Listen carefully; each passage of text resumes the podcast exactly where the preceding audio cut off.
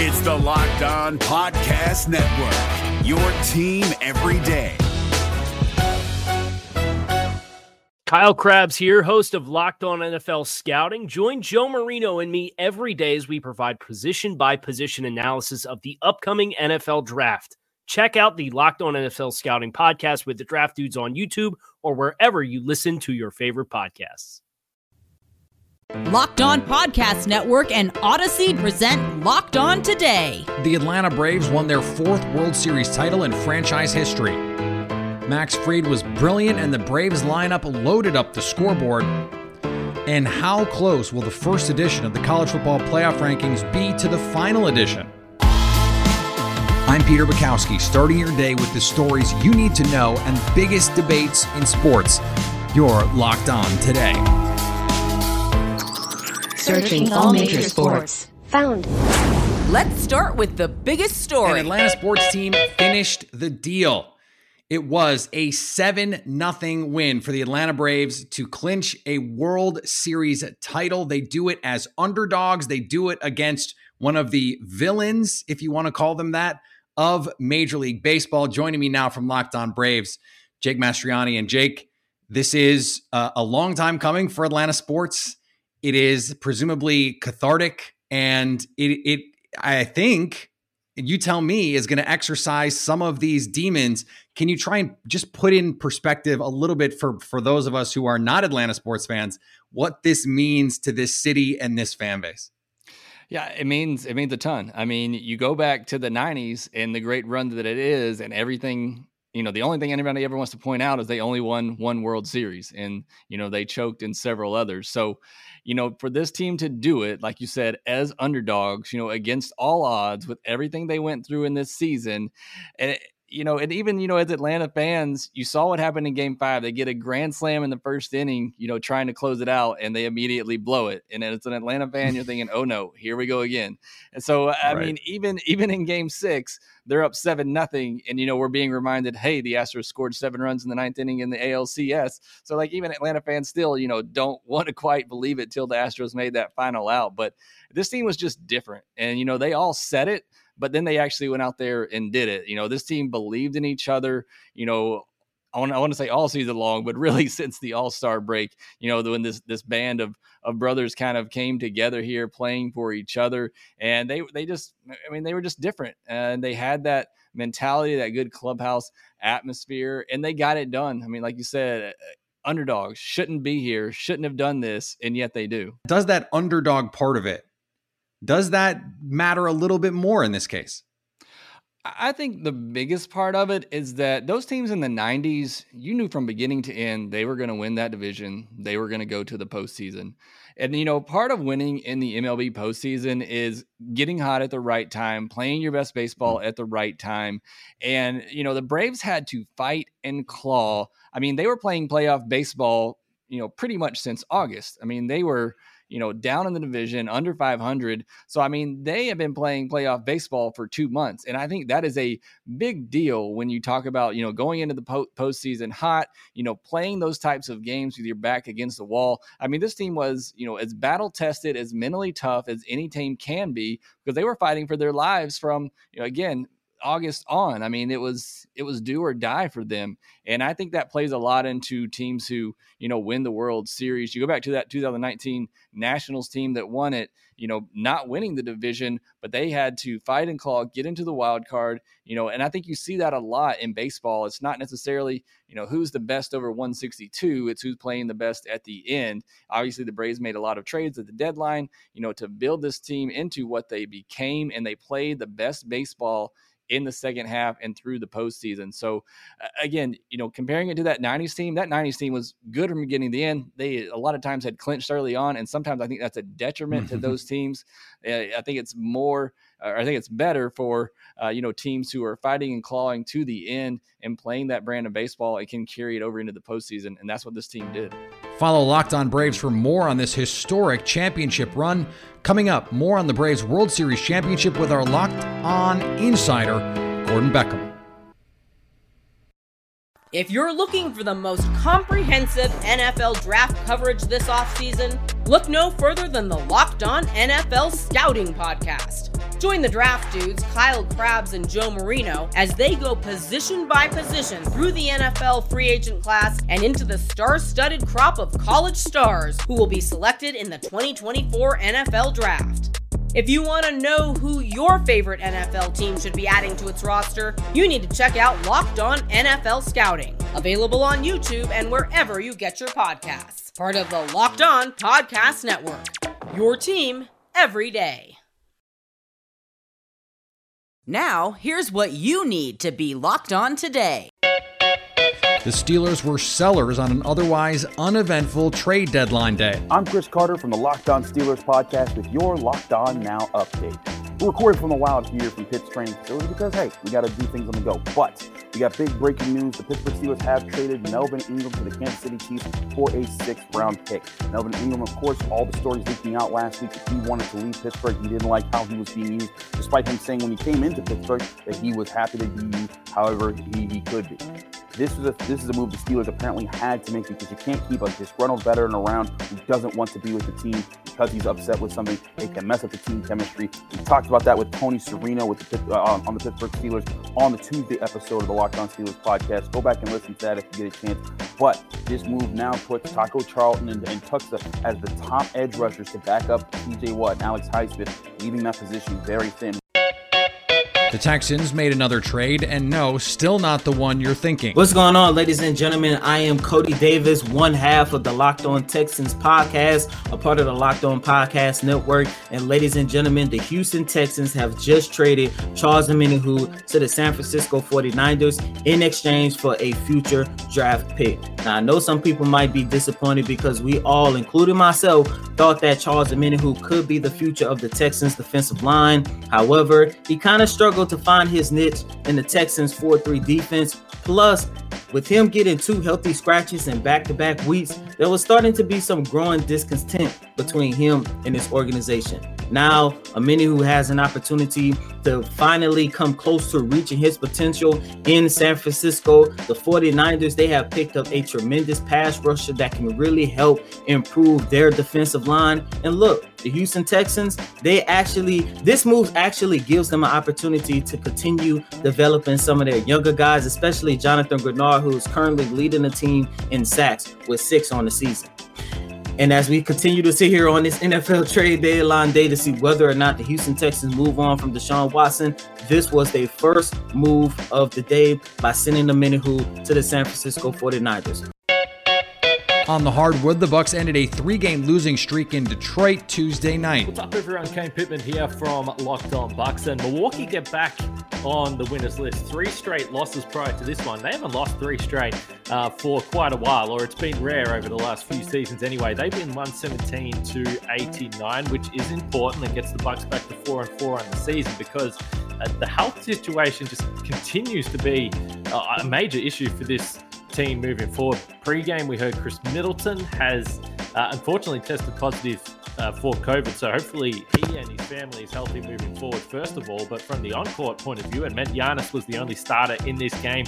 It didn't really matter. Giannis, this was a true men among boys situation. Giannis was too big, too strong, too athletic, and too good in the end. He had 28 points, 8 rebounds, 9 assists, 4 blocks. Some of those blocks were insane as well. So the poor old Pistons continue to struggle against the Bucks. They've now beaten Detroit 15 times in a row since Mike Budenholzer came to town with an average winning margin of 18 points. So it's been all one-way traffic in this Central Division matchup over the last few seasons. We're going to break it all down, talk about the injuries, talk about Giannis, talk about his shot blocking, some of the other aspects of this game, and as this team, as the Bucks prepare to come home for a big matchup against the New York Knicks. And in a sad, bizarre story, Henry Ruggs III was charged with DUI leading to a death after a car crash early Tuesday morning in Las Vegas. He has since been released by the Raiders. I'm your boy Q, host of the Locked On Raiders podcast with your breaking Raiders news that is not good news when it comes to the silver and black. Early this morning, star wide receiver Henry Ruggs III was involved in a bad car accident that resulted in a death. Now, Henry Ruggs stayed on the scene.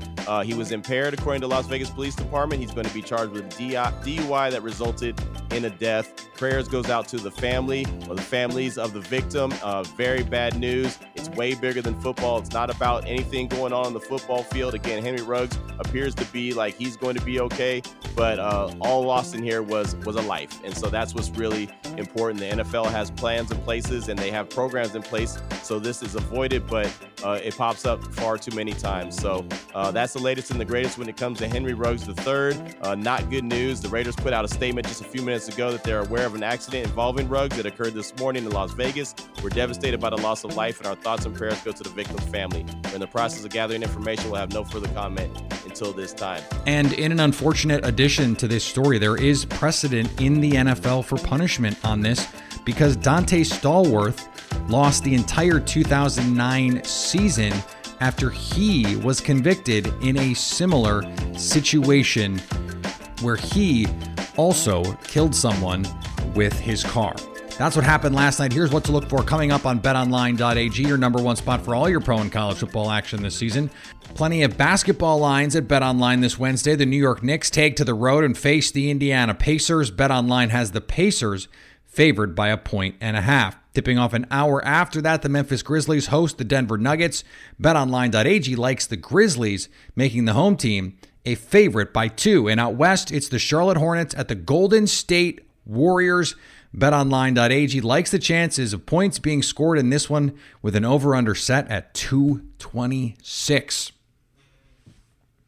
For all your gambling needs, BetOnline.ag has you covered. Head to the website or use your mobile device to sign up today to get a 50% welcome bonus on that first deposit. Don't forget to use the promo code LOCKEDON to get that bonus. Here is another story you need to know. Max Fried pitched 6 scoreless, and the Bats put together complimentary baseball to earn the Braves a World Series title. Our Locked On insider Gordon Beckham detailed the Braves' dominance in Game 6. We're reacting to the new World Series champions. The Braves have taken home their first championship in quite a while. You kind of called it from the beginning, and this game wasn't overly close by any means, but what did you see from the Braves during this series, and how impressed were you in their efforts? Yeah, I think that the Braves really just continued doing what they were doing. I mean, they were the hottest team, you know, kind of coming in the playoffs. Their second half was amazing. We're going to talk a little bit about it, but they kind of shocked people with taking the Brewers down in basically 4 games, and then beat the Dodgers, who everybody thought would be in the World Series again. And so you just kind of saw this building, and the first batter of the World Series, it's a home run. And Soler, it might be the MVP. I haven't seen who ended up winning it, but anyways, you know, just that momentum kind of kept going, you know, throughout the playoffs. And you could just tell they were a team of destiny. They were a team that was wanting to win. They were a tight-knit group, and everybody was pulling for each other. You could really see that. And the Houston also was doing the same thing, but the Braves just had something special. And I think before the series, I actually said that they're going to win in 6, and it actually came true, which never happens. But it happened here. They just were a team that was, you know, moving in a really good direction against a team like Houston that was playing well, but the Braves they came out and did it. I mean, they lost Morton the first game, and they didn't blink an eye. They really were coming into this hot. So were the Astros, though. For them to be able to be so dominant over them in this series, I mean, you've covered this team, the Braves, throughout the year. Can you kind of lay out, this wasn't the team that they were in the midsummer around July. So kind of how did Atlanta become the team that won the World Series? Right. So I spent some time covering this team. I did some pre and post games for them. I was around their clubhouse and understood kind of how they were ticking. And I was covering the team at the end of July. And people were asking me, what do you think? And I'm like, I just don't think they're a playoff team. Now, this is before they basically made all the trades. I think they had traded for Jock Peterson at that point, but they hadn't made the trade for Soler, Rosario, or Duvall at that point. And so they were not a team. And I, speaking to Brian Snicker the other day in the NLCS, he just said, listen, we weren't a playoff team. And then all of a sudden we got these other guys into the lineup, and it was just a different team. So the reason that the Braves won the World Series is because of those trades. I mean, there is no doubt about it. Their pitching staff remained basically the same. I mean, they had the same guys that for most of the year in their pitching staff that made it happen. But their outfield changed the game and is the reason they won the World Series, because without these guys, I mean, you just look back at all the things that Rosario did, Peterson did, Duvall had some big games, and then Soler in the World Series. I mean, these guys are the reason they won the World Series. I mean, Freddie Freeman had a great series. He had a great playoffs, but he's not the reason they won the World Series. The reason they won is because of the trades that Alex Anthopoulos made in the end of July to get their team a lineup that could compete. And what happens when you have guys that are veteran players that can go up to bat and really make the opposing pitchers grind, the opposing staff, it just wears them down. If they always have to make good pitches and you have veteran players, then it just makes them be that much more fine for that much, like for that longer, you know? I mean, like they have to be really good for a long time to beat this team. And this team just came together. I mean, Duvall's never played better than he has in a Braves uniform. He's gone all over. He hasn't had as much success, but every time he's in a Braves uniform, he's just, lights out. So, just a lot of guys contributed, but the reason they won this World Series is because of the outfield. I mean, they lost Acuna earlier in the year, and everybody's like, all right, this just isn't going to be our year. They were up and down. They weren't a playoff team, and then all of a sudden it just flip-flopped, and they just went on a roll and didn't ever look back. Follow Locked on MLB for more as we transition into an offseason that will include a collective bargaining battle. Coming up, did the College Football Playoff Committee get it right? If you're looking for the most comprehensive NFL draft coverage this offseason, look no further than the Locked On NFL Scouting Podcast. Join the draft dudes, Kyle Krabs and Joe Marino, as they go position by position through the NFL free agent class and into the star-studded crop of college stars who will be selected in the 2024 NFL Draft. If you want to know who your favorite NFL team should be adding to its roster, you need to check out Locked On NFL Scouting, available on YouTube and wherever you get your podcasts. Part of the Locked On Podcast Network, your team every day. And today's episode is brought to you by our friends at Built Bar. I love telling you guys about Built Bar because this is a product that I so believe in. It is a product that I trust, that I recommend to other people, even not on the podcast, because it really is that big of a game changer. It is, we overuse this word a lot, disruptor. It is a disruptor in the protein bar space because it tastes like a candy bar. You probably don't believe me, but I'm telling you this, when you try it, you will understand. It's not chalky or waxy or hard to choke down. They're soft. They're covered in 100% chocolate and the center. That's where they really nail it with these flavors, coconut almond, salted caramel, double chocolate. They are unbelievable. And yet low carb, low calorie, low fat, low sugar, high in protein. Of course, it's a protein bar. After all, you have to try it out. And limited time flavors coming out every 3 to 4 days this month. So go to built.com and use promo code LOCKED15 to get 15% off your order. That's promo code LOCKED15 for 15% off at built.com. Agree or disagree? This is the Q of the day. The first college football playoff rankings are out. Georgia and Alabama predictably at the top, with Michigan State and Oregon rounding out the top four. Of course, these are all subject to change. Plenty of football left to go. Ohio State just out of that top four at number 5. So that makes it a bit of Big Ten versus the SEC right now. So in that vein, joining me from Locked On Big Ten, Nate Dickinson. And Nate, the best team in college football all season has been Georgia, and Alabama is still Alabama. How much of a chance does Michigan State or Ohio State have really of crashing this party? I think the idea is still with either of these schools, and honestly with more than either of these schools, honestly, is still either of them, Michigan. You could count a couple more if you want to get into two lost teams, but any of them is still feeling pretty confident and should be that if they win the Big Ten Conference, they'll be in that college football playoff. Obviously, Michigan State and Ohio State are in the driver's seat as far as that goes. Michigan's still right there. They, of course, still have already suffered the loss to Michigan State, so they're a little bit of a disadvantage. But those teams, along with, say, like a Minnesota and the Wisconsin on the other side, along with Iowa, who are trying to play a little bit more spoiler now at this point as far as the national spotlight goes, they all have a shot to win this conference. And it's looking like right now that whoever's going to win it is in. I think that whoever wins this conference in is just because I don't think that whoever's going to win it is going to be one of these teams that is out of it yet. I don't know if that makes any sort of sense. But yes. I guess what I'm trying to say is that it's a matter really of whether or not the Big Ten is going to be able to get a second team into this tournament. It seems like the one team is a lock. It's right now, can they be the SEC and say that, hey, this conference is good enough that just basically off of that alone, we should be able to get this second team in the way that the SEC has been able to do.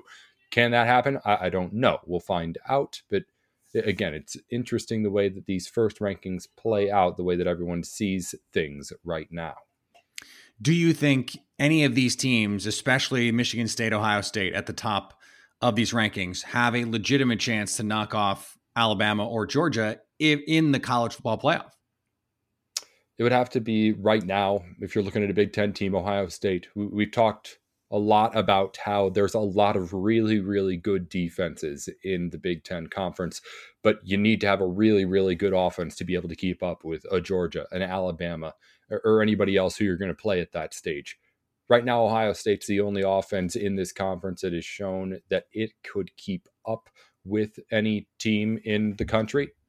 And I don't think that if you're the Big Ten Conference as a whole, you're comfortable sending any other quarterback in the Big Ten and any other offense in the Big Ten out onto that national stage to represent the conference in the same way that you would Ohio State. I mean, CJ Stroud's a freshman.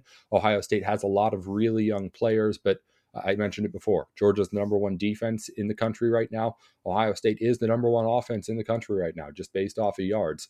And it's because of some special stuff that's been going on at that program. I mean, Ohio State's always been really good on offense, but this is a team that's setting even like Buckeyes school record paces right now with how good that they have been. So if any team's going to keep up with what an SEC team's going to bring to that college football playoff, it's going to be the Ohio State Buckeyes right now. I don't think any other team in the Big Ten can say that it boasts an offense it's confident enough at this moment to be able to put on that kind of a pedestal. And finally, some fans have a hard time with their favorite players being traded away, and sometimes those fans are family members of the general manager pulling the trigger on the deal. George Payton said his son was so upset at him for trading away Von Miller that he still isn't talking to him. The Broncos dealt the All-Pro linebacker to the Rams on Monday for a second and third round pick in the next NFL draft. I get it. And I understand the emotion in it. I'm in it every single day, Payton said in a press conference on Tuesday. Maybe the Broncos will get a win this week and Payton's son can resume talking to his dad. Thanks for making Locked On Today your first listen of the day. Now that you've got the news, go make some money. Make your second listen Locked On Bets. Download and subscribe free and available on all platforms. Coming up Thursday, we get you ready for a Thursday night football game of two teams at a crossroads as the Jets and Colts take the field. Listen, it's not a great game, but that's the best I can do trying to sell it. So at least until tomorrow, stay locked on today.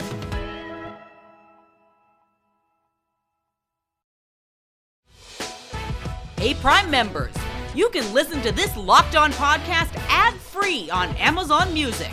Download the Amazon Music app today.